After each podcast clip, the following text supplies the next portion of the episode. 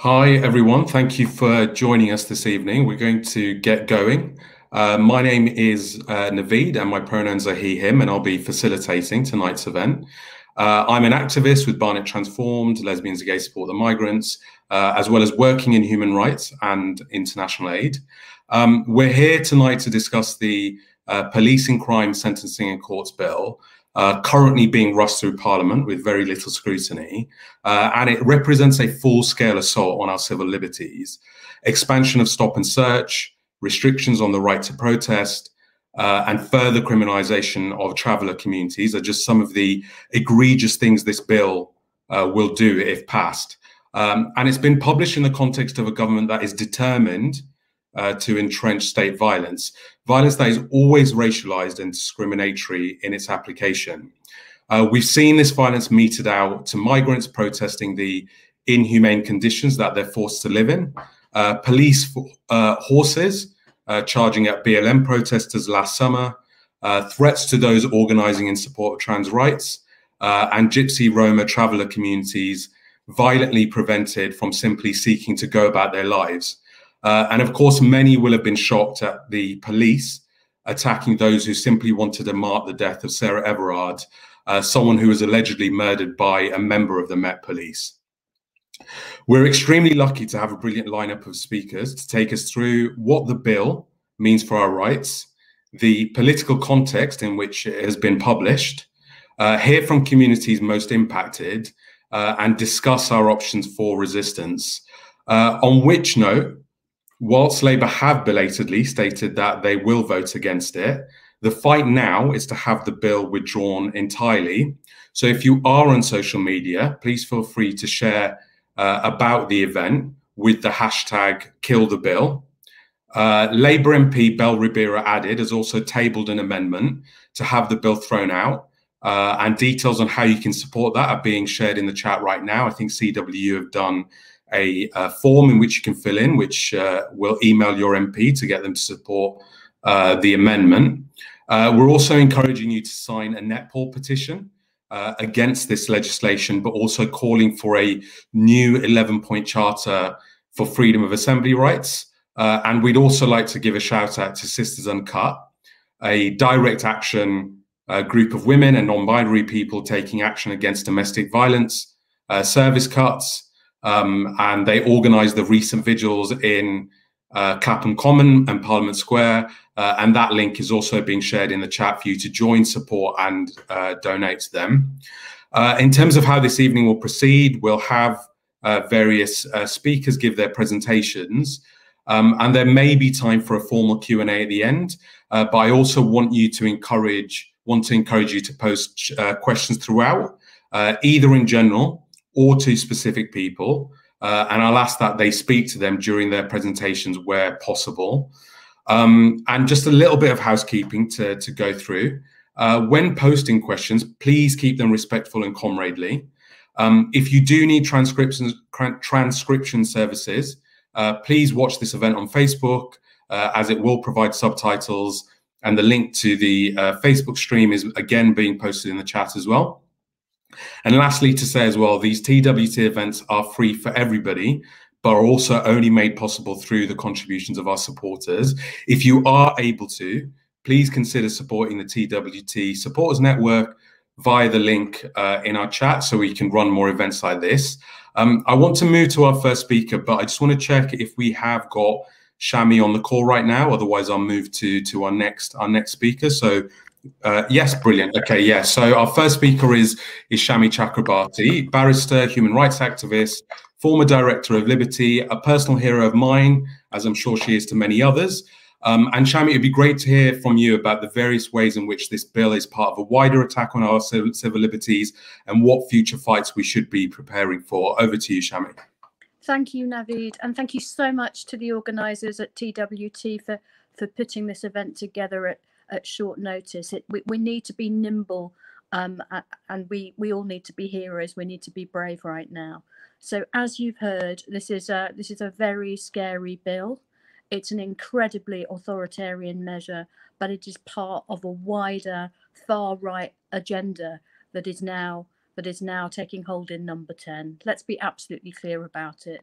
Um, the the Johnson the Johnson leadership, you know, uh, in the past has tried to try to look this way and that way on things like civil liberties. You know, he's famously the guy that writes two writes two articles before he decides where he stands on Brexit. Well, as we know, he's written lots of other articles as well that were nothing to do with Brexit, but that were overtly um, racist and divisive. This is a divide and rule government, and they are playing some very, very dangerous games, uh, inciting culture war, and that is what this authoritarian agenda is is really all about. You know, they've unleashed their their far right Brexit, but they they need to keep feeding the beast. They need to keep feeding these appetites that are for culture war and division. And of course in the process they will they will trample all over our our precious rights and freedoms. And of course you know these people who are always banging on about free speech and terrible cancel culture as they call it of the left they do not see free speech as a two-way street. Be absolutely clear about that. They are um, they are going to use their massive majority if they possibly can to um, to embed themselves in all institutions and not just to not just to consolidate uh, their, their their victory over opponents, but to destroy those opponents and destroy hard-won rights and freedoms in the process. That is what we're dealing with. We're looking at the government that instituted the Spy Cops Bill, the Covert Human Intelligence uh, Services Criminal Conduct Bill something that I never thought that I never thought I would see, um, granting advanced total criminal immunities to agents of the state. And they did this even though the Spy Cops inquiry had, had barely begun. Think about how dangerous that is. Think about the opportunities for agent provocateur to um, to to disrupt and seriously harm our movements for radical and progressive change in the future. They've um, that they're now taking through Parliament the Overseas Operations Bill, that again is an attack on the vital principle of equality before the law, uh, in order to uh, to ensure that the laws reach the reach of the Human Rights Act and the reach of criminal prosecutions will not touch war crimes, torture, um, crimes against humanity will will all be beyond um, uh, the reach of the authorities um, if they aren't dealt with within within five years, which is a very very short time to deal with these sorts of atrocities, as you know. And now, of course, um, this bill. Um, you've heard about the, the fantastic leadership that Bel Ribeiro Addy is, is, is demonstrating in Parliament and on the airwaves. Please get in touch with MPs, with Labour MPs, um, and all MPs. Her, her reasoned amendment, which is going down tonight, has the support of people from all the opposition parties. And what's great about this amendment is it doesn't just say this bill isn't tough enough, this um, it isn't harsh enough in relation to perpetrators against women. It covers all the things that are wrong with this bill, the things that you've heard about, the attack on travellers' rights, the attack on protest rights, and of course the attack on women too. Human rights are indivisible. They're not uh, they're not something to um, to to jump on when it's convenient. You you have to precious you have to you have to protect these hard-won precious rights, or they are gone. Particularly with this far-right populist government. Um, think of Russian dolls. Think of the biggest Russian doll as the Johnson administration, and inside that sits the Brexit Party, and inside that um, sits the what was the BNP. And that is the coalition that Johnson eh, has, has built and is seeking to consolidate um, at, at, to the destruction of, of, of all else. And we cannot let this happen because down the road, the principle of judicial review of government action and the Human Rights Act, even the Human Rights Act itself, are in their sights. So we must take a stand. We must pull together and make the defence of rights and freedoms on the street and everywhere else in our public life an absolute priority. Thanks for doing this, and um, let's all pull together uh, behind Bel's leadership and, and those of others uh, of your generation, a fair bit younger than me, who are now taking the mantle forward in this movement. Thanks for listening. Thank you, Shami, and that's a kind of you know rallying call that we we need for kind of evenings like this. Um, and thanks for also kind of setting the context, mentioning the spy cops, the torture bill, um, all of those things that are kind of being done to, to restrict our, our civil liberties. Uh, we're going to be posting that uh, CWU link to support Bel Ribeiro Addy's uh, amendment throughout um, the evening. And I think, you know, pointing out that, you know, this is an amendment designed to stop the bill as opposed to maybe some criticism we saw a few days ago without specifying who that wasn't entirely clear as to what what its opposition was. So thank you so much for for joining us. We'd obviously be delighted if you were able to stay, but appreciate that you've got a lot to do. So so thank you so much for for joining us this evening. Um, we're now going to move on to uh, Zehrah Hasan. Uh, we're really lucky to have her with us with us this evening. Uh, Zehra is a barrister and director of Black Protest Legal Support, um, and Zehrah also works to improve our understanding of human rights law uh, she wrote a really, really great article in uh, Novara recently, kind of foreshadowing what this bill might have in it. Um, and so she's in a really great uh, position to help us break down the bill uh, and speak to some of the work that Black Protest Legal Support have been doing in observing protests and, and supporting protesters. So if you could speak to some of that, Zehrah, and, and over to you. Thank you so much, Naveed. And thanks to um, TWT for having me and for, yeah, mobilizing so quickly. Um, so I'm going to talk specifically about the police crime sentencing and courts bill, which, um, as people have already mentioned, is a major assault on the right to protest and a significant move to furnish authoritarian power. And the catalyst for this has clearly been the way that protest movements have been so powerful and effective in drawing attention to state violence, systemic injustice, and in challenging state institutions, and vitally the Black Lives Matter movement's spotlight on police brutality. Um, and so, in an attempt to stifle dissent and quash this crucial tool of collective resistance, this bill seeks to devastate the right to protest in ways that, as I'll explain later, will inevitably disproportionately harm racialized and marginalized protesters. And it will also allow the police to continue and expand the ways they restrict demonstrations after the COVID regulations fall away, Regulation, regulations which have been heavily relied upon over the last year to effectively ban protests. And so, as Shami sort of set out, this bill is part of a pervasive effort by this government to suppress protest as a vital form of resistance. And so, there are three things I, I want to address. Um, the first is how this bill would change existing law. Um, the second is how the legislation would directly impact protesters. Um, and thirdly, just thinking about how we can resist it. So, in terms of how would the bill change existing law, the starting point is that the police already have considerable power, which they enforce all the time to limit protests. Um, and these powers and the way that they are used by the police are already an affront to our fundamental right to protest. And what part, um, what this bill partly seeks to do is lower the legal tests, so the legal thresholds which are required for the bill for the police to use um, those powers. So, for example, the bill would enable conditions to be imposed on marches and static protests where the noise generated may, and I quote, result in the intimidation or harassment or cause serious unease, alarm, or distress to bystanders. The conditions the police can impose on static protests would also be widened. So, this would include police chiefs being able to impose a start and finish time, set noise limits, and apply rules to demonstrations involving just one person. The police could also impose conditions to prevent a wide range of circumstances, include, including disorder, damage, disruption, impact, or intimidation. The bill further leaves decision making on how to restrict specific protests to uh, specific um, and senior police officers.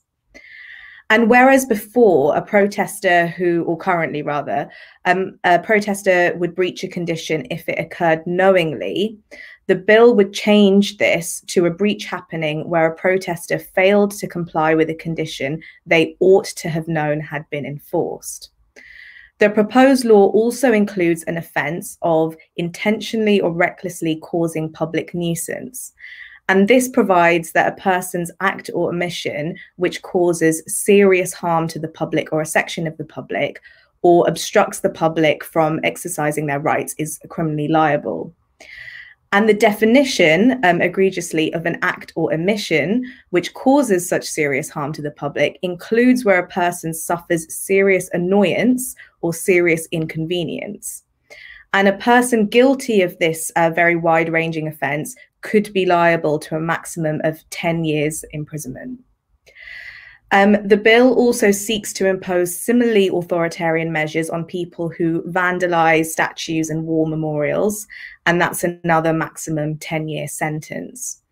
And make no mistake, um, the Met's publicity stunt um, surrounding the Churchill statue on Parliament Square yesterday was a means essentially of trying to justify this provision. Um, we had legal observers on the ground, and no one no, no one was near the statue until the police decided to form a line around it, drawing attention and the protest there purposefully for their photo opportunity. So there are many things which are horrific and striking about the provisions I've outlined, but the three key points are Firstly, how broad the language of the legislation is, and how this leaves wide scope for interpretation by the institutionally racist police and courts. Um, secondly, how much power it affords to the police to restrict protests. And thirdly, how harsh carceral punishments are meted out for its proposed offences. And of course, the entire point of protesting is to cause impact, to disrupt, to dissent loudly, and to be visible. And so, by trying to curtail every aspect of civil disobedience and criminalize years old protest and direct action tactics, this bill does erode our right to protest and puts police impunity on the ground on a legislative footing. So, turning to how this legislation would directly impact on protesters. Um, in essence, this bill would be another very heavy tool in the state's racist, patriarchal, transphobic, and classist armory. The levels of police brutality will likely persist and even worsen, and the legal repercussions will be detrimental to marginalized communities. Firstly, in terms of police brutality, we know the police have always treated Black, Brown, and racialized protesters with particular contempt and violence um, mangrove protests in uh, 1970, the Black People's Day of Action in 1981, tells us two stories of institutional racism in wider policing, as well as institutional racism in the policing of protests. And nothing has changed. Um, Black protest legal support saw the police deploy riot gear, routinely rely on physical and verbal intimidation, and charge horses at people at the Black Lives Matter protests last summer. We also saw the police use batons against the Tamil community in Harrow just yesterday at a peaceful protest outside the home of a British Tamil woman who has been on hunger strike. So, whilst what happened to protesters at Saturday's vigil for Sarah, Sarah, Everard on Clapham Common was horrific, and we stand in solidarity with those assaulted, arrested, and violated by the police, we must not forget that our Black brothers, sisters, and siblings non Black racialized people and trans people are subject to this level of state and police violence all the time on the streets, in police stations, and in prisons. We know the police are five times more likely to use force against Black comrades, and nearly one in three incidents involving the use of force are against Black, Brown, or racialized people. So, giving the police more power will only worsen violence against these communities at protests. The police will, of course, use more force, intimidation, and violence against protesters when they feel emboldened to do so by the law. Um, and because of the COVID regulations at the moment, that's what we saw at BLM, and that's what we saw again this weekend. And also by providing more scope for interpretation through vague and broad terms and provisions in the bill and a much wider range of protest related offences, we can be fairly certain that with this bill will come more police brutality and impunity. Black, brown, and racialized protesters will be at the sharp end of this. And yet, we know that the public outcry against the use of force on protesters will again be informed by racism in the media and in wider society. It's also clear that the vague provisions and weighty penalties will most impact those already heavily criminalized by the state and who disproportionately face legal repercussions. Um, for example, in January this year, the police were called to a protest staged by asylum seekers outside the horrific Folkestone Napier barracks. The protest saw 100 people walk out and some people sleeping outside in resistance to conditions in the building. The fact there was a policing response at all is reprehensible, but if this bill hands out greater powers to quell such actions or to criminalize those taking part, people with precarious immigration status are at heightened risk, particularly in a system where racist deportations exist. We also know that Black, Brown, and racialized people are subject to disproportionate charging and sentencing decisions within the criminal punishment system. Um, Black, Brown, and racialized people represent 27% of those in prisons, despite being 14% of the population. And in the youth punishment system, nearly half of children incarcerated are Black, Brown, or racialized people.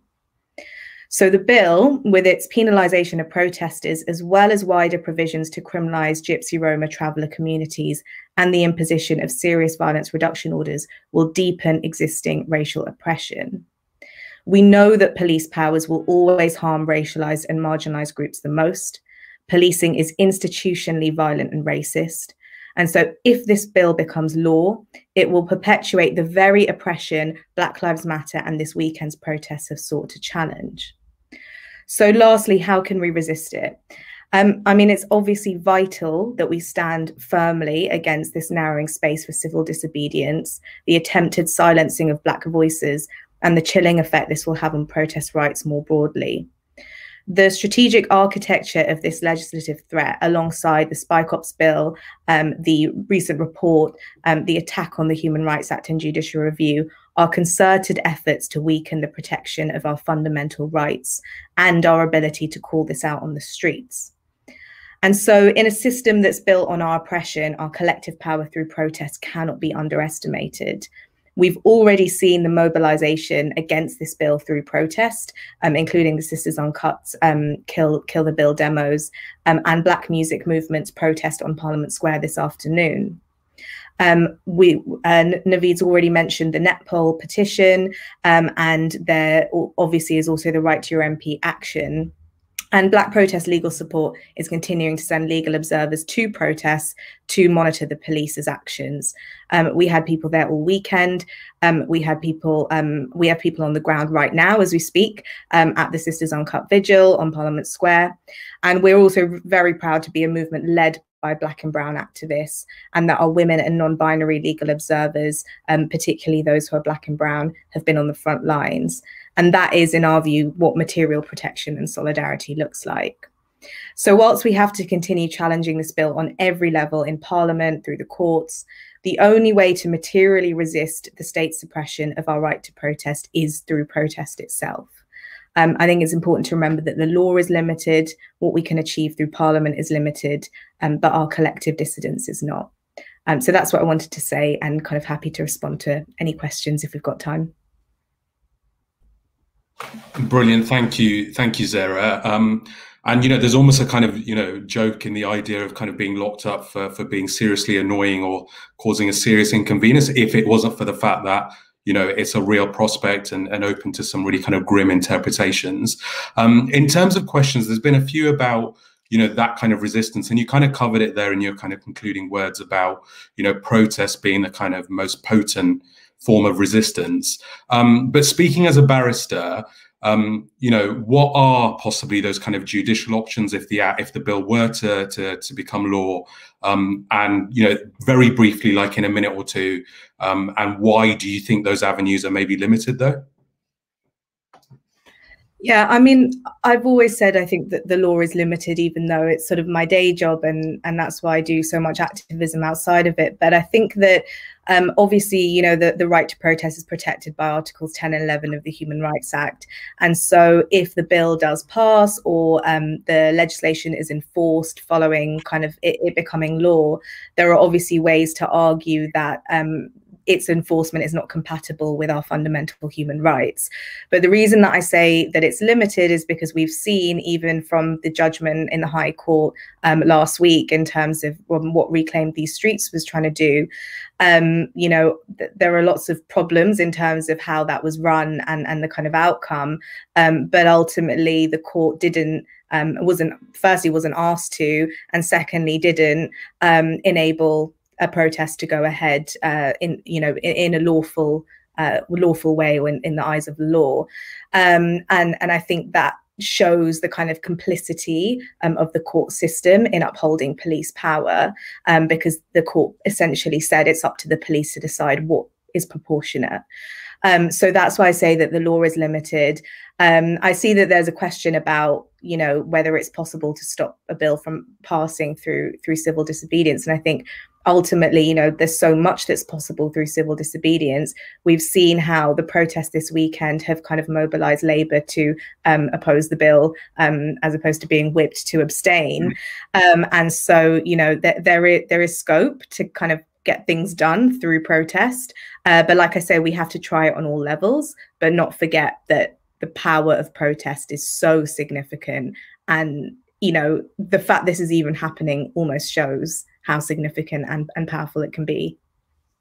Yeah, brilliant. And I think that reminder that you know the judiciary and the courts are part of that establishment architecture is really important. I recall when you know the Supreme Court decided that Boris Johnson had lied to the Queen, that there was this big celebration, and I think some of the judges were celebrated as like heroes.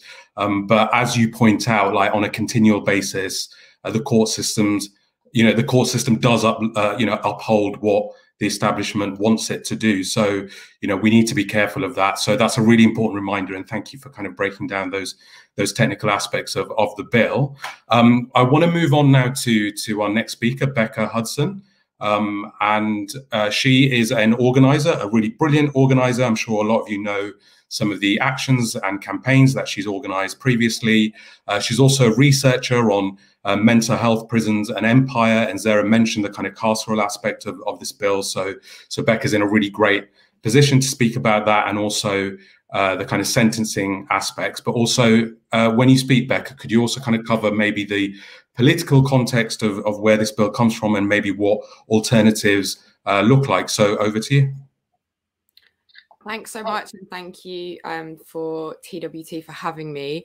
I'd just like to say off the back of um, what we've heard from, from Zehrah and about the kind of importance of protest that when this bill was first announced, when it was kind of came up in the news that this bill was going to be brought forward, it was largely being reported as a bill that was about protecting young people from uh, sports coaches who wanted to start sexual relationships with them, which is one of the provisions in the bill. But that was the way that the headlines about what was in the bill were put on radio in lots and lots of news write-ups that was the kind of key framing so i would just like to say that not only uh, has labour's change in position been produced by protest but the very way in th that this bill is being discussed and reported on has been massively moved because of the work of people on the ground and because of that protesting and specifically to shout out Sisters Uncut on their incredible work in switching that dial completely to the other end so that now people know and refer to this bill as the police crackdown bill and are talking about kill the bill. Whereas before, were it not for those kind of mobilizations, I doubt that it would have had this much scrutiny at all. It wouldn't be subject to this much public scrutiny and scrutiny within parliament as well. So protest does work. Um, so I want to respond to what Nav was saying about kind of the political context. And I think that Zehrah has covered a lot of um, the way in which protests are already subject to um, a very, very kind of draconian and narrow scrutiny in this society, and the way in which we have seen over the course of the pandemic increasingly a number of protests being subject to police crackdowns and police brutality. Um, and this is happening in a context of a law and order government, right? Like this should put to rest the idea that Boris Johnson brought in lockdown late because he's a libertarian that cares deeply about civil liberties. He does not. From the minute that Boris Johnson took office, he stood on the steps of 10 Downing Street and he said he would hire 20,000 more police officers and he would form a law and order focused government. Uh, and he's staying true to that promise in bringing forward this bill. Um, so I think we can put to rest the idea that he is a libertarian in any sense of the word. Now, why is he bringing forward this bill? So, what is the kind of wider political context that we're looking at? Particularly after COVID, we're seeing escalating unemployment and very precarious forms of employment. There are tens of thousands of people who are struggling to pay their rent and are in rent arrears in London alone. I know it's a significant uh, percentage of renters who are unable to make rent under the conditions of the pandemic. We're seeing from you know the kind of activism of people like Marcus Rashford, the sheer scale of the number of families who are unable to feed their children in this country. And this bill is not divorced from those problems. The government are telling us that they are going to deal with those kind of social problems through police and prisons, that they will meet poverty, that they will meet desperation, and that they will meet people unable to meet their basic needs with a carceral response, be it prisons, courts, uh, or policing, as well as that being the response to when people protest those very conditions, being police, courts, and imprisonment. Um, it's also important to say that all of the issues that I've mentioned are, of course, compounded and worsened uh, when people are subject to racism. Uh, we've seen in recent research that came out just a couple of weeks ago the unemployment rate for Black people is triple that for white people after all of the COVID job losses. So, this is again um, an issue which is compounded by other forms of oppression and discrimination. Um, I think it's also important to note that the bill goes much wider than protests. So there are provisions in there to escalate stop and search. There is a provision to introduce a prevent style reporting duty um, and data sharing agreements around issues of serious violence. So that basically means that services are obligated to report to the police when they suspect that people are involved in some way in serious violence. And we know already that that's an incredibly harmful proposals. So when healthcare workers originally were were kind of invited to start reporting when they encountered people who they thought may be at risk of serious violence, young people who were very afraid that if they went to see a healthcare worker, they would be reported to the police often decided to sew up their own wounds when they were attacked and injured rather than go and seek medical care because it became clear to them that medical care was also the threat of criminalization. So when we see those forms of data sharing agreements and those kind of reporting duties, we can see the way in which even services that are supposed to be about support, that are supposed to be about care, become embroiled in and co opted by policing agendas and they leave people without support and without care. I think it's also important to say uh, that there's a huge uh, number of kind of sentencing provisions in the bill which are about increasing sentencing uh, for a whole range of crimes. I mean, one which has been discussed is this criminal damage to statues. The maximum custodial sentence for that has gone up from two months to 10 years in this bill. And this is in a context where we already have a wildly bloated prison system. We have the largest number of prisoners in the whole of Western Europe. Um, we have had, over the course of COVID, almost 80,000 people essentially be in de facto solitary confinement in our prisons under lockdown conditions. And the government have said themselves that they expect that number of prisoners to go up uh, in the next six years to reach 100,000 people in prison, kind of uh, heralding an age of mass incarceration in the UK. So, again, the government is telling us how they intend to deal with social problems. It is through police and it is through imprisonment. And I think that we have to be clear that that means that this is a political attack. It's not just a political attack on our right to protest, although it is, and it's an incredibly authoritarian and aggressive one, but it's also a political attack on many communities' ability to just live their daily lives. It's telling us that police scrutiny, harassment, and violence against specific communities and against people who struggle to get by as a whole is going to be expanded, and that the scope for that violence is going to increase, uh, and opportunities for recourse for people who are victims of that violence are going to narrow. Um, and ultimately, the government is saying that they're going to warehouse people in prisons that are impacted by unemployment. Um, and they're going to further control and immiserate our communities, particularly ones who are already the worst affected by police brutality and by this government's other policies. Um, so I think, really, in terms of what we do about that, um, you know, if the government are willing to attack us all in one bill, so many different communities, uh, our very ability to protest, the conditions that the government imposes on us, then we have to take on that fight as one. And it, it's kind of incumbent upon us to stand in solidarity as a whole range of groups and sections of society who are attacked by this bill. Um, and I think that, you know, for many of us, that means being critical about the sort of solutions that we call for.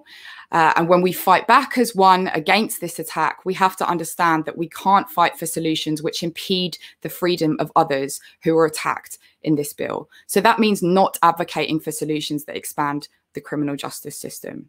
Um, I've noted that since the killing of Sarah Everard and the ensuing protests, that there have been a number of people who have kind of called on misogyny being made a hate crime or have called for street harassment, kind of sexual harassment on the street, to be made a crime, that people could call the police in that situation, that somebody could receive criminal penalty.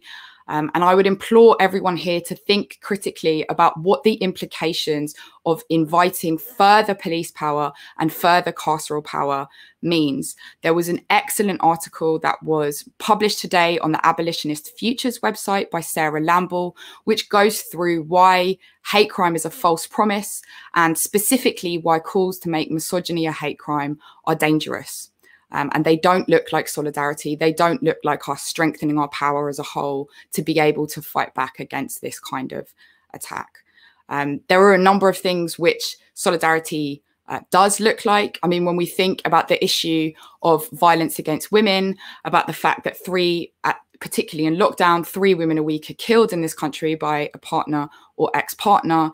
You know, when we think about women's wage struggles, this is uh, solidarity against violence against women, when we think about women being paid enough so that they're able to uh, leave violent relationships, that is supporting women to flee, evade, and keep safe from violence. Even things like making sure that universal credit is paid to people individually rather than being paid into one bank account if somebody is in a partnership or a marriage. This means that women are less likely to be subject to financial control. Um, we can talk about supporting uh, refuges and funding refuge services back to above the levels that they were in 2010 so that women are not turned away when they are fleeing violence and they can escape and keep safe. Um, we can talk about innovative solutions, community outreach and support for women in crisis, supporting and funding mental health services so that people who are dealing with the kind of legacies and impact of abuse in their lives are able to receive support. This is what resourcing and supporting people who are experiencing violence looks like. Um, it doesn't look like expanding the criminal justice system. And I would just say, you know, Sisters Uncut are one group who have shown incredible leadership over the past few days. Um, but I would implore everybody to look at kind of local groups in your area, be they activist groups, community and support groups, to see what uh, resource and support looks like for people who are subject to these kind of levels of state violence in your community and in your area. Um, we've seen incredible things over the past year um, in the Black Lives Matter movement from Sisters Uncut. There are many groups like Docs Not Cops, Schools Against Borders for Children, the 4Front Project, Hackney Account. These are just a few of the organizations that I know and have worked with who are coming up with um, seriously kind of cutting edge, hopeful, supportive ways of thinking about these social problems rather than just meeting them with more repression and state violence. And I think just to kind of end off, this is really what um, abolitionism or kind of abolitionist framing looks at. Um, it recognizes that what police, prisons, uh, courts, and probation services do in our society is that they repress people and they control people and they hide social problems. Uh, there's a famous Angela Davis quote that the ideological work that prisons perform is to relieve us of the responsibil responsibility of seriously engaging with the problems of our society. So I'd just like to invite everyone here to start seriously engaging with those problems. Um, let us not take as collateral damage those who are disappeared or immiserated by the criminal justice system. Um, this doesn't look like increasing funding uh, to police. It doesn't look like expanding the powers and scope of police and prisons. It looks like reject, rejecting solutions that advance that kind of hard state power um, and looking at hopeful, imaginative solutions that actually mean we can live in a society that is well supported and flourished, where we can protect ourselves from violence, reduce violence, um, and live in a in a truly peaceful society, not one that relies on repressive state architecture.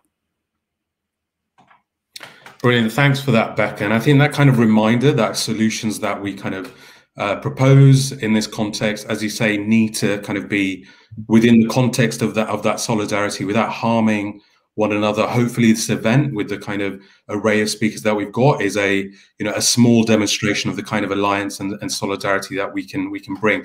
And you kind of touched upon it um, in the in your kind of concluding remarks there. Um, but with regards to kind of you know uh, thinking about how we go further than just kind of standing still, so kind of preventing like further descent into this kind of police state. Um, what do you think the prospects are for some of these more kind of hopeful visions of what society can look like in terms of kind of realizing them? So I think that, you know, it's a cliche, but oftentimes the people who are experiencing the conditions and the reality of, you know, whatever a particular particular social issue might be, have oftentimes huge amounts of insight into the actual solutions and support that they need. So if I'm thinking about youth violence, for example, if you look at the work of organizations like the 4Front Project, who provide legal support for young members, but who have recently opened a justice center where young people are able to access specialized mental health support when they have experienced state violence, they're able to access a free music studio, um, community kind of activism and community organizing resources so that they can improve things within their own community they have come up with all of these kind of solutions to meet the problems that they're seeing in their community. This is often the case with people who are at the kind of sharp end of uh, state violence. There's also an organization called Take Back the Power in North London who also look at the issue of youth violence and they've come up with a charter of a number of kind of demands for power, but also a number of community demands. So they talk about uh, young people needing to have an emotional amnesty, a place where they can freely, without judgment and without fear of criminalization or any kind of uh, repression or uh, response of control, be able to kind of share their fears, their emotions, their worries, and mm-hmm. issues that are going on in their lives. So these are the kind of provisions that we can start organizing whilst we also do the work of fighting back against attacks. We can be supporting these alternatives to flourish as well. Brilliant, yeah, and that kind of hopeful note I think is is particularly uh, useful for an audience that has maybe kind of you know enjoyed the last few years where it looked like state power might be possible, um, and actually you know realizing that you know there are these other avenues in which we can think about what alternatives look like you know even try and live some of those alternatives. So hopefully some of those links to some of those organizations are being shared in the chat. So thank you so much uh, Becka and also thank you Zehrah as well for for setting out those kind of technical aspects of the bill. Um, but it's also important that we hear from communities that have experienced the brunt uh, of the kind of violence that we've been talking about. So at this point, I want to ask that we hear from Chantelle Lunt, who is the co-founder of the Merseyside BLM Alliance. Uh, and before I hand over, I just want to flag a report that was produced by Netpol, which detail the you know various excessive ways in which the BLM protests were policed.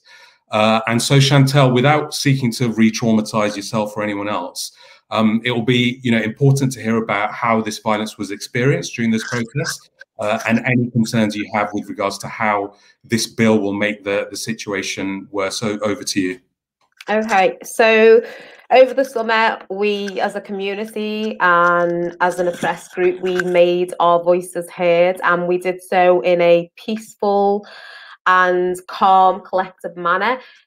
There, there isn't a report out there that could suggest our process were anything but peaceful. And this legislation, rather than the government responding in a pragmatic way, rather than the government opening up a dialogue with us and wanting to talk to us and wanting to hear what we have to say or to listen, we've been screaming on the streets. They've introduced legislation which is essentially silencing us which is essentially telling us that if we raise our voices too loud, we will go to prison for 10 years. And and that hurts because under this COVID legislation, we've had to seek permission to protest we've had to seek permission to do the things that we should have been able to do within our human rights. It should have been our right to be out on the street protesting. And this gave individual and local police forces the power to set conditions. It gave them the power, such as we had hours when we were allowed to be on the streets, and we had um, police officers constantly prompting us to wrap it up, to wrap it up, to wrap it up. We were socially distanced. We were adhering to COVID legislation. Yet we witnessed police officers surveilling us, overtly surveilling with cameras. And when we have since sat down with police chiefs and said, why have we been surveilled? They justified it as a legitimate way to gather intelligence on us. Now, during a similar period as increased COVID restrictions have come in, white led, male led kinds of trade union movements have been on the streets protesting. And those protests have had no policing, those protests have had no surveillance at all. So we've seen massive disproportionalities in the way that our protests, which are black and often female led, are policed compared to the way the white led TUC protests were policed. And it wasn't until this weekend that they've extended kinds of those powers and the the arbitrary kinds of whims of localized police forces to other protests too.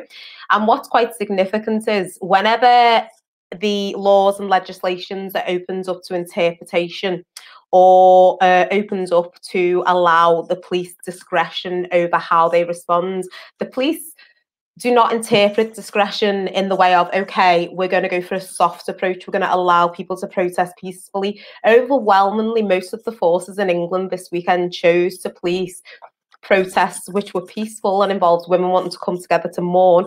They chose to not allow those protests to happen, to use force, use disproportionate sanctions against women we attended a protest in Liverpool, and one of the officers happily told us that when we said we have the right to be here, we were just standing, we wanted to light a candle. One of the officers happily told us, Priti Patel took that right away from you. And she hasn't, she hasn't taken that right away from us yet. But that is the attitude of police officers. They the they see an opening where they are going to have the power at an individual and a localized level to to get us to seek permission to seek permission to be on the streets and we need to be completely clued up because if we don't know all of the rules and if we don't know all of the stipulations and the specifications that they are now under no obligation to tell us we could go to prison for 10 years. And let's think about that sentence 10 years for damaging or touching a statue of a slave trader at a time when convicted rapists are getting five years five years 10 years at a time when rape convictions are less than 2%. So if I say that the police resources could be better used elsewhere, that is because it's true. And listening to the debate, which was on, on in Parliament today, and listening to Priti Patel talk about the disruption to a newspaper delivery, which I think made it run maybe an hour or two late, saying that it was an attack on democracy, whilst at the same time setting in stipulations and laws, which would mean the protesters can't cause annoyance, can't make anybody annoyed, otherwise we end up in prison for 10 years. It's it's it's hard not to think that we've we've stepped into an authoritarian and police state overnight. It's hard to understand that these conversations have happened and this bill, this bill has come out of nowhere.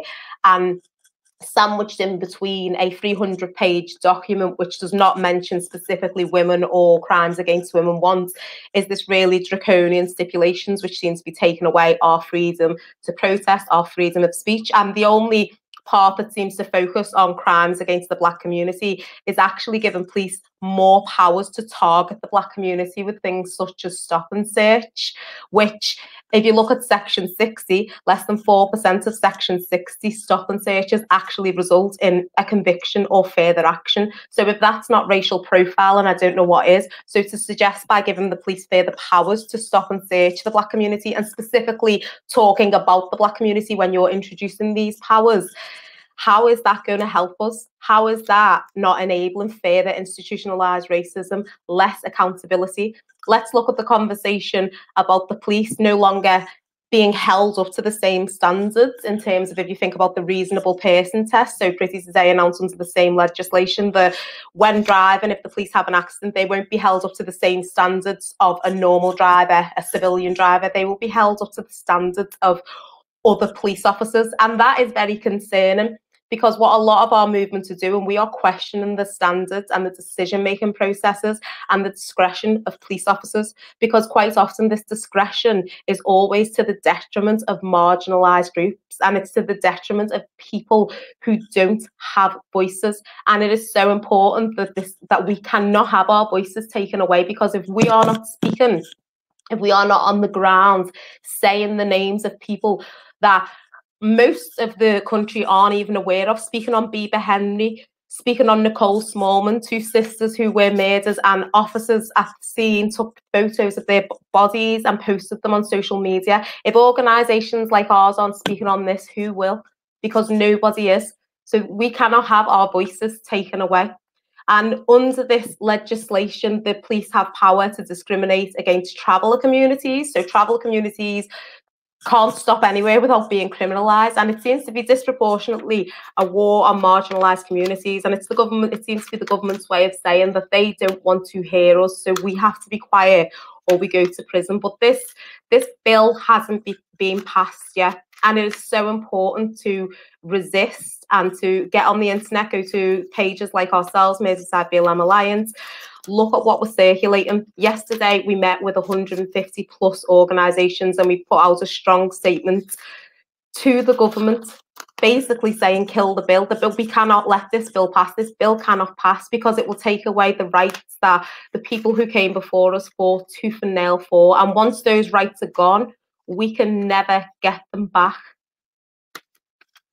so when you think about disruption to monuments and when you think about the fact that we are protesting police officers who kneel on our necks and police officers who murder women, we have to question why the response is so strong and so forceful from the police, why the response is so disproportionate. And I I believe it's not a case of who is protesting. I believe it's a case of why we are protesting. And a lot of the protests, which seem to be feeling the sharp ends of the law at the moment, are protests which are speaking out and scrutinising the police force, and rightly so, because somebody has to be scrutinising the police force. Somebody has to be saying this isn't making sense.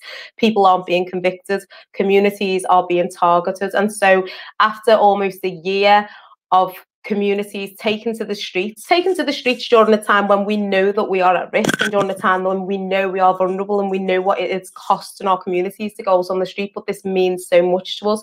For the government's response so quickly to be to bring in legislation and to bring in laws that silence us rather than to bring in laws that protect us.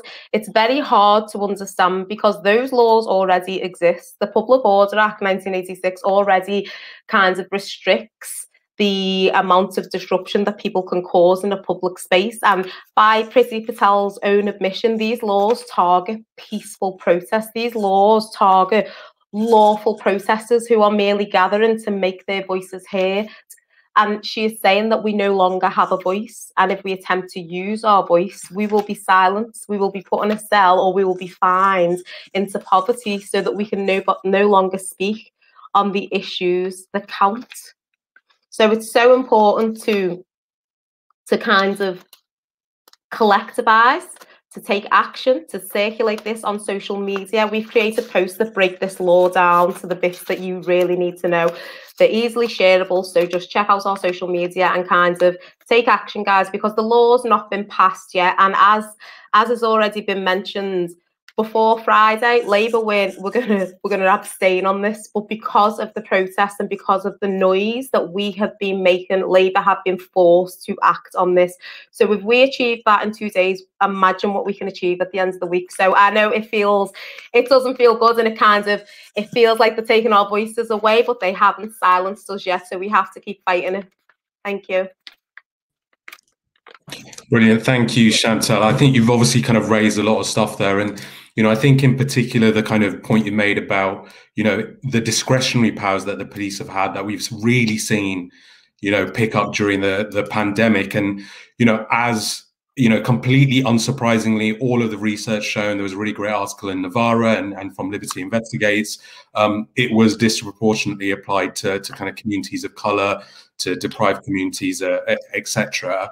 Um, one thing I just wanted to ask though, so obviously you kind of spoke about, you know, who, um, you know, who gets policed, who doesn't get policed, and and even kind of beyond, uh, you know, this bill in particular, you know, what would be useful with regards to like you know solidarity that um, you know people with you know our kind of politics could show to kind of groups like like BLM? I think it's important to speak on the things that we are speaking on because something which was quite powerful when we met with the police in our local region was that although we've been pointing out for quite a long time, there's massive disproportionalities. We could even show them a time period from which COVID legislation was getting worse and it was getting more stringent. Yeah, other organisations were not being policed in the same way that we were policed in the summer when people were allowed to go out.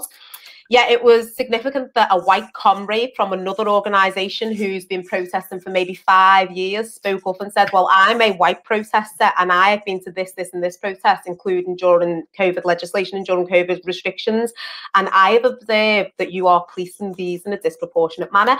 And if I'm completely honest with you, the police response to hit this person raising those concerns was massively different to the police response to a black-led organisation raising those concerns. So solidarity is something we massively need. We need, you know, white-led organisations. We need marginalised organisations to be looking at the issues that we are facing because, you know, the black community are often a testing ground for what's to come. So while we've been experiencing quite draconian kinds of policing strategies all through summer, while we've seen the disproportionalities, it's only now that it's extending to other communities and other protests. So it's very important that we all stand together because well, they'll try it on us, but then it will happen to everybody else too. So it's very important to have that support and just to have people supporting our movements because solidarity is is much needed at the moment. We all need to be challenging it because it affects us all.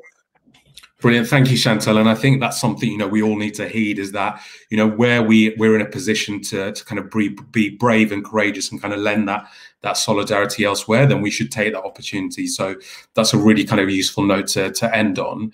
Um, I mentioned at the beginning of this bill that this. Uh, you know, this bill targets the the Gypsy Roma traveller community. Chantelle also kind of picked up on that as well, um, and in particular the part of that community that lives nomadic lives. Um, and to speak on this, we're lucky to have with us Luke Smith, uh, an activist uh, and founder of Labour for GRT, which is a group that campaigns for the rights, uh, equality, representation, and welfare of the GRT community.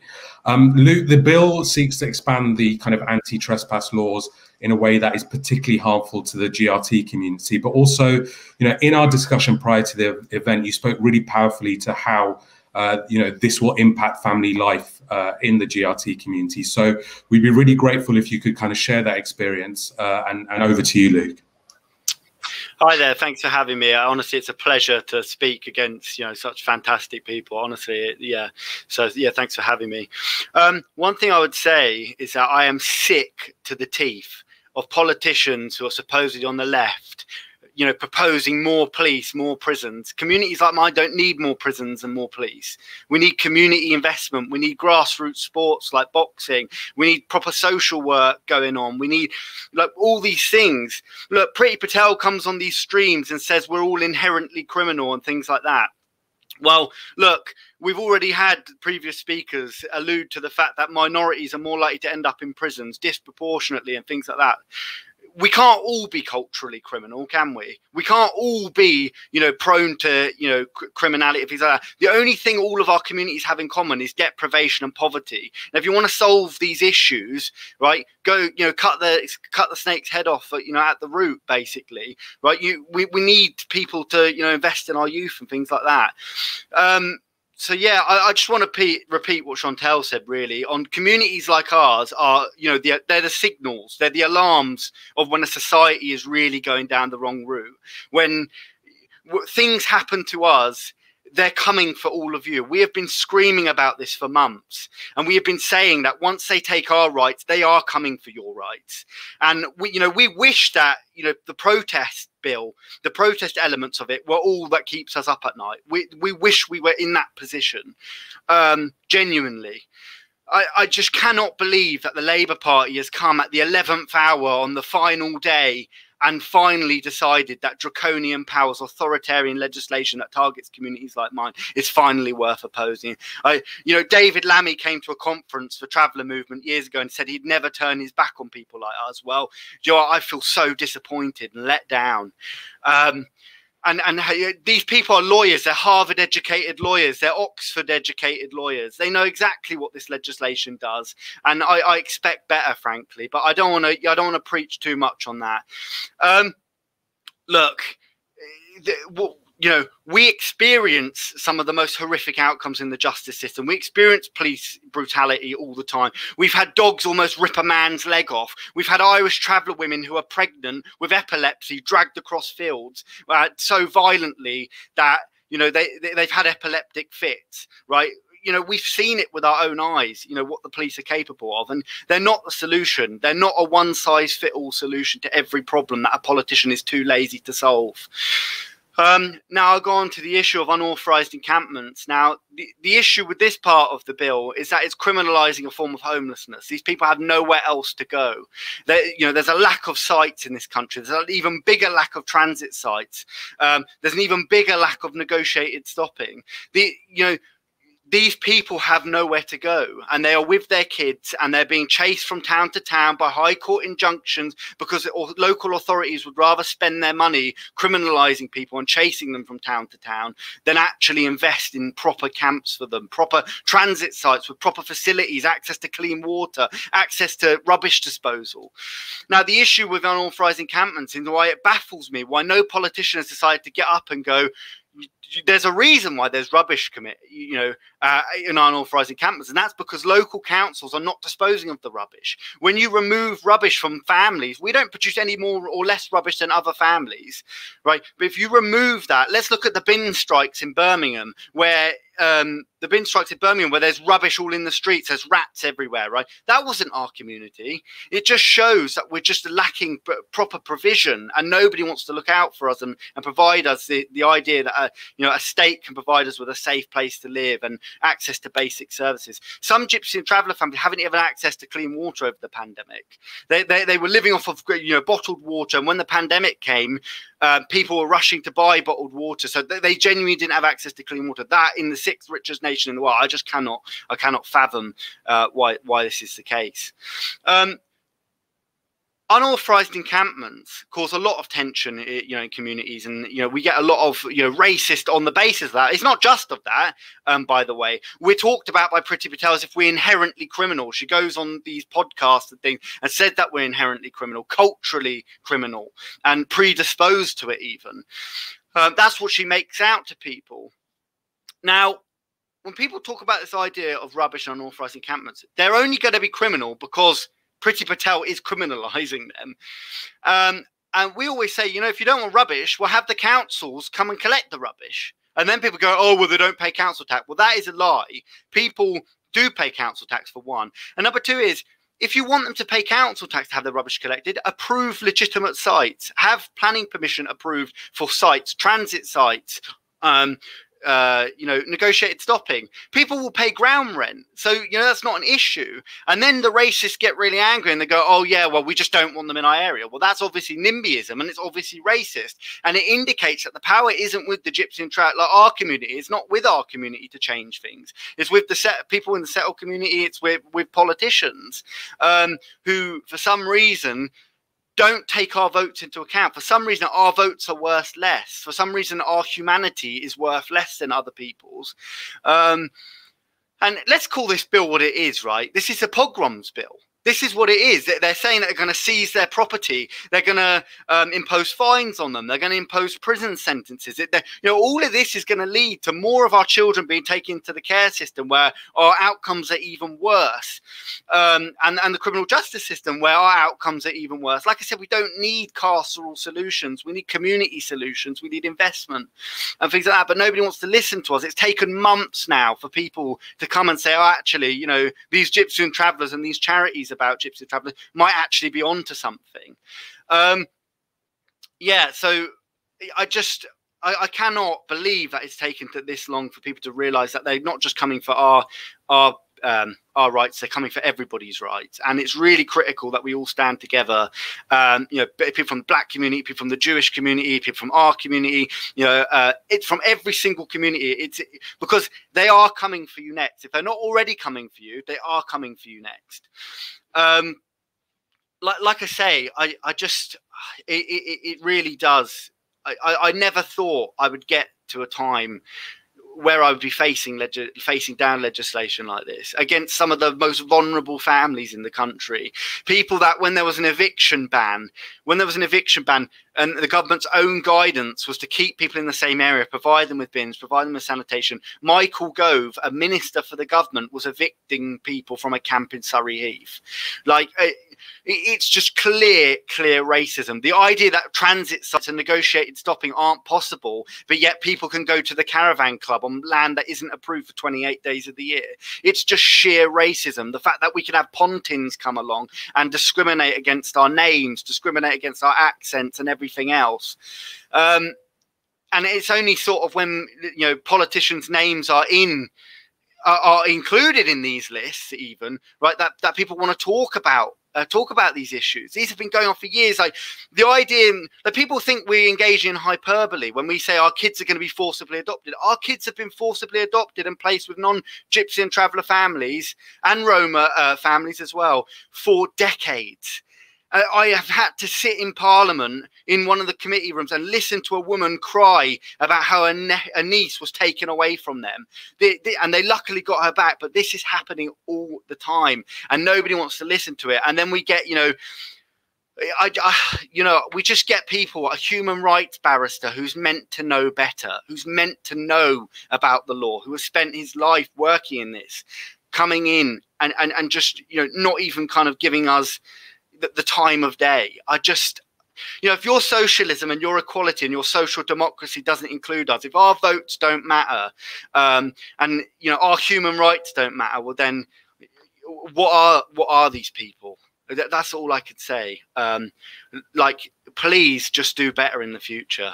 Um, but yeah, that like yeah, like I say, this police brutality that we've seen recently, it's no shock to our community. It really is no shock to our community. When we've had to witness police dogs almost tear a man's leg off, um, and, th- and things like that, like it, it, it, it, doesn't it doesn't shock us at all. But you know, the, these are pogroms. What we're talking about, seizing property. This is equivalent to you know what the Human Rights Bill and things like that. Um, ha, you know, um, the Egyptians Act of 1530. Um, but but yeah, I'll finish on that. But people need to do better. We all need to stand together, all communities, uh, because frankly, this is a disgrace. It's not just about protesting, although that is massively important. But our community, some of the poorest in the country, are going to be you know absolutely devastated by this, and MPs will have casework coming to their desk about this. So they better start caring. Frankly, thank you for having me. Yeah, thank you, Lou. You mentioned about not preaching, but to be honest, I think a lot of times you know people need to be confronted with their hypocrisy uh, and their failings and i think you did that really well. Um, yourself and Chantelle both mentioned you know the idea of you know they come for our communities first and and you know you know you should take notice of that. And and obviously us reacting to this bill is is really important.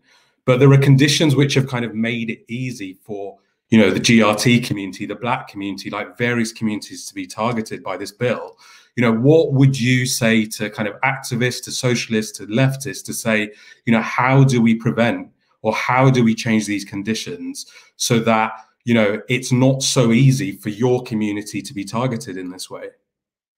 Well, for one, I agree with what all the speakers have said before. We need to stop thinking about carceral solutions. We need to stop thinking about square pegs for circular holes, right? Like yeah, you can't do that. To solve unauthorized encampments, come talk to people like me. I'll tell you the solutions. It's not hard. I can tell, I've told Labour councillors, I've told Labour MP time and time again what the solutions are. But Labour councils like Leeds have already engaged in these solutions, like negotiated stopping and all this stuff. It's not about our community and the way we live, it's about creating a scapegoat. Um, and that's what they're going to do. Uh, so. Yeah, brilliant, Luke. And I think, you know, as I say, throughout all of these like uh, talks that we heard, there's a lot of lessons for us to learn, as well as the immediate actions we need to take in terms of preventing this bill. There's obviously a lot that we can take away in terms of kind of, you know, helping to build the society that that we want. Um, our final speaker is is Ali Brumfitt, an organizer with uh, Global Justice Bloc, uh, which is a group that was set up to provide uh, a safer, more inclusive space in, in environmental protesting to give due attention to issues that the global south are facing when it comes to, to climate change. Uh, and most pertinent to tonight's event, uh, seeks to better recognize the police threat uh, when protesting. Um, and the bill is clearly targeted at the kinds of actions employed uh, by environmental acti activists as well as BLM, as was mentioned earlier, um, further building up that that police threat. So, so Ali, could you share your experience of policing at climate protests uh, and any concerns that you have on how this bill will diminish the ability to engage uh, in protests on this urgent issue of climate change in in the future? Over to you, Ali. Yeah, and I just want to start by saying it's just climate we, we don't not just looking at climate change and environmental activism because where we're coming from at global justice bloc is it's really very much about the whole system change and the system uh, that has caused the climate crisis is built on racism it's built on imperialism it's built on all these things that we're talking about that we're trying to protest against. So it, it's not a single issue um, i'm going to repeat what people have already said but because i think it bears saying again this is an atrocious legislation looking at giving more power to an already racist already misogynistic, already incredibly violent and corrupt institution to give them the powers to perpetrate more violence and oppression. So we're looking at an organization which, for example, in 2019, 2020, there was 18 deaths in police custody. But on top of that, there were 107 other people who died from related to incidents of being in contact with the police. And we've talked about the overflowing criminal justice system having the highest prison population in Europe. There's six year waiting lists for sentences. This is not the organization that we need to be funding. We need to be defunding the police and putting the money into into communities. Um, I also want to say that we're in March. We're in March, three months, three months into 2021 and two black people have already been killed in South Wales. So I'd encourage people to get involved with the campaigns Justice for, Justice for Moyied Bashir and Justice for Mohamud Hassan. Both uh, died following contact with the police. Both have not had the justice that they uh, deserve. In terms of the laws and, and how it relates to protest, I, I'm not really surprised. We've got Priti Patel, who literally does not believe in protest and has said so, it, that it's not a legitimate thing. And we've got Boris Johnson, who spent millions, you know, hundreds of thousands of pounds buying water cannons, which were dangerous and illegal.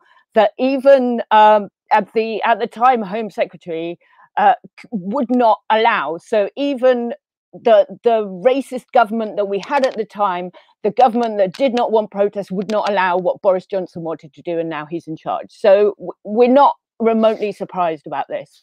Um, in terms of how it affects groups like the group uh, Global Justice Bloc that I'm working for, I um, I think it's working with. I think it's really important to say that this uh, we set up to to focus the the voc- provide a space for the voices that were most marginalized, that don't get um, the opportunities to speak, that are most affected by the issues.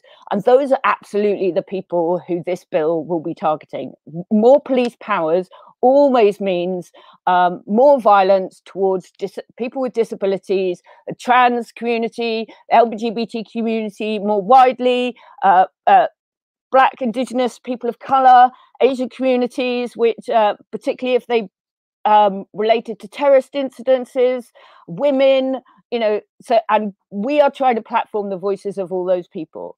So even just for example, um, noisy protests, standing outside the HQ of Shell, standing outside the Home Office, um, talking about migrants' rights, making noise. We did a protest outside just to um, provide solidarity to some Indigenous leaders that had come across to stand up at the uh, at the annual conference of at uh, the BHP, which enormous corrupt mining institution, and we were there to cheer them on. Illegal, not allowed, ten year fine. So these these are really serious things, um, and and the law actually isn't there to police protest that is seriously causing a problem. There's a quote at the beginning of the documentation from Cressida Dick that literally says this is um, we need ways to deal with primarily protest that is not primarily violent or seriously disorderly. So basically, not causing a huge problem, but is a bit disruptive to the status quo. And it talks about noise disrupting the activities of an organization. So if you're outside a HQ of an organization, making your voice known, then potentially you could spend 10 years in prison.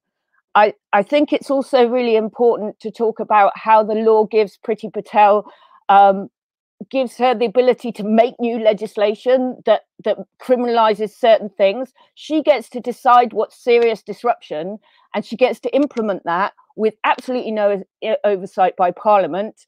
And then the police get to go and and do that. Um, I wanted to just throw in some ways that the police are already overstepping the the protest powers that they have. Um, so, for example, we we set up. We wanted to work to provide a space that was uh, less risk of arrest for people that wanted to to participate when XR were doing their rebellion um, in October 2019. Uh, we worked with a group which were XR disabilities those people had their uh, access equipment and support equipment and equipment for their health impounded before the protests had even started by the police. So that was very overstepping the law. Those people were also targeted by the police in ways that made it impossible for them to freely move around a space. Um, also the police are able to already issue a section 14 order that means that if you know about this order you have to move on at a certain time when they believe that a protest has become um, at risk of serious public uh, disorder they can do that. Uh, they they preemptively issued one across the whole of london for anybody protesting anything to do with xr in uh, 2019 because they were just fed up of the, listening so they decided to make it legal anywhere. So all sorts of other protests that were happening. So we were doing some protesting against uh, with the Phulbari Solidarity Network against uh, mining in the Phulbari region in Bangladesh, which is really important. But we couldn't do that in case someone thought we were. Well, we did do it, but legally, that we were cautioned that we might have a problem because people might think we were with XR and we might get into trouble but they XR challenged that in court, and and the Section 14 was illegal, and more more will be going forward to do that. To so so legal challenge and challenge does stop this stuff going ahead. Um, I do think that it's a shame that originally XR did not understand the threat with the police, and we did work with them on that. They didn't understand that actually the police, their job is not to make you safe. Their job is to make it more difficult for your voice to be heard. Their job is to profile you. Their job is to get information about why you're at the protest. Their job is to report people for um, because they are who are on benefits so that they can take benefits away. Their job is to report people that who they think it might be able to um, affect their migration cases. I, th- I think that, that we hear all the time the police are just doing their job. Their job is to oppress people. And this law is is very much around making that more possible and making it um, more lost my thread. It's making it more possible and easier for them when already they're way overstepping what's possible. I think it would make protest so difficult in so many situations. We've already seen with the Sarah Everard case where where people went on a vigil, a vigil to pay respects to somebody that had died and because that vigil was seen to draw attention to the inadequacies of the police in protecting women, it was shut down and people were violently arrested. They weren't violently arrested because they were causing a problem, because we saw other large gatherings taking place absolutely unharassed. They were shut down because they were making their voices heard and embarrassing the establishment in showing what an absolutely racist, misogynistic, and ineffective organization it is that protects um, the interests of business, the interests of government over the interests of the people.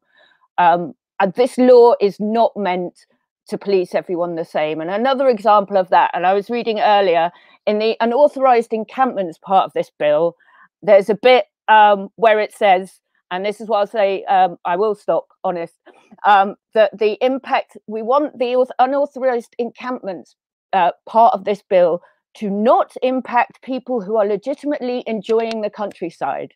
So basically, we want this to affect Romany and Jigsaw community, but we didn't want to say that. But we don't want to um, affect people in their caravans or people with a tent that aren't supposed to be there. Um, so yeah, in, in summary, this this law is all about targeting people from marginalized communities, people who need a voice and haven't got one. Brilliant. Thank you, Ali. I think, you know, in, in, what we heard there as well, there was like a real demonstration of, of solidarity with regards to the other, you know, issues that you highlighted and also just in the way that global uh, Justice Bloc works. And, and, I'm really pleased that you mentioned people with disabilities as well, often overlooked when we're talking about a lot of these things. Um, yourself and Chantelle also both kind of, you know, mentioned like the need to like learn all of these like various restrictions. Uh, and you, you kind of said about, you know, things being made easier for the police. And and you know, I wonder, and, and I don't know if you've got a legal background because your kind of knowledge of this this kind of stuff is really impressive. But I wonder if you could speak to like, you know, the challenge that you know you found with regards to you know when you spoke to XR, when you speak to activists within Global Justice Bloc, in that, you know, and and how this bill will make it even more difficult. So just have to be able to like understand all of these various laws and restrictions, particularly when you're on the ground during a protest. Yeah, I don't have a legal background, and actually, I haven't been involved in activism for all that long. So, I mean, it, it really shows the importance of knowing people with a legal background, of knowing people who have longer history of protesting, of knowing people who know how the police work. So, it, it really is about working and standing together, um, standing together practically, standing in, in solidarity, both here and across the world, where other draconian policing laws are happening, other countries where it's happening, communicating with each other, knowing how to resist. All, all these things are linked. They're all linked to uh, state oppression, and the way that we get around them is all working together and spreading that knowledge. So I guess it's looking out for the people that don't know and don't let them get away with it.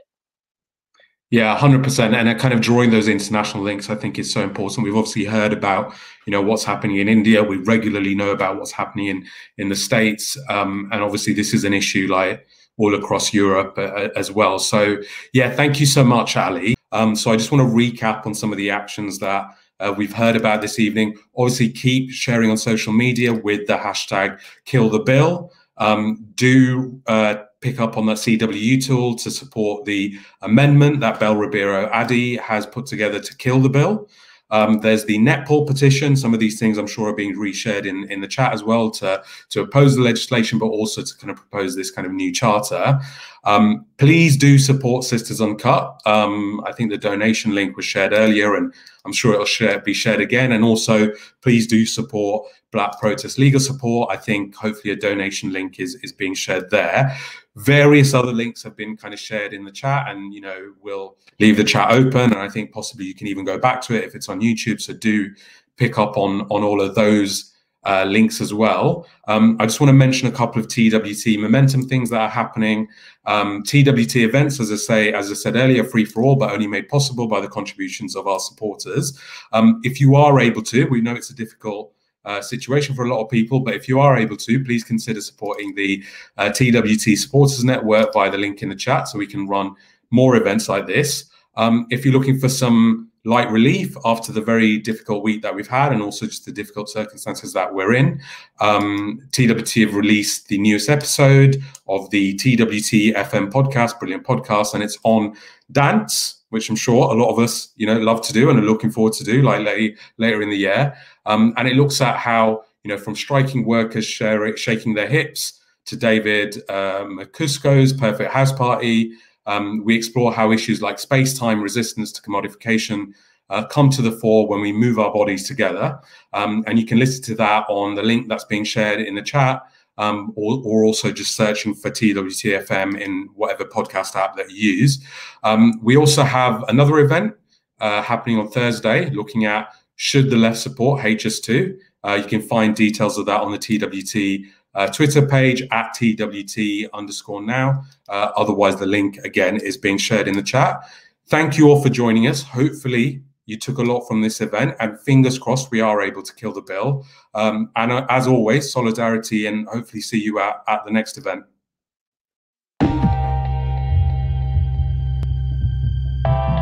Imagine, demand, and build a world transformed.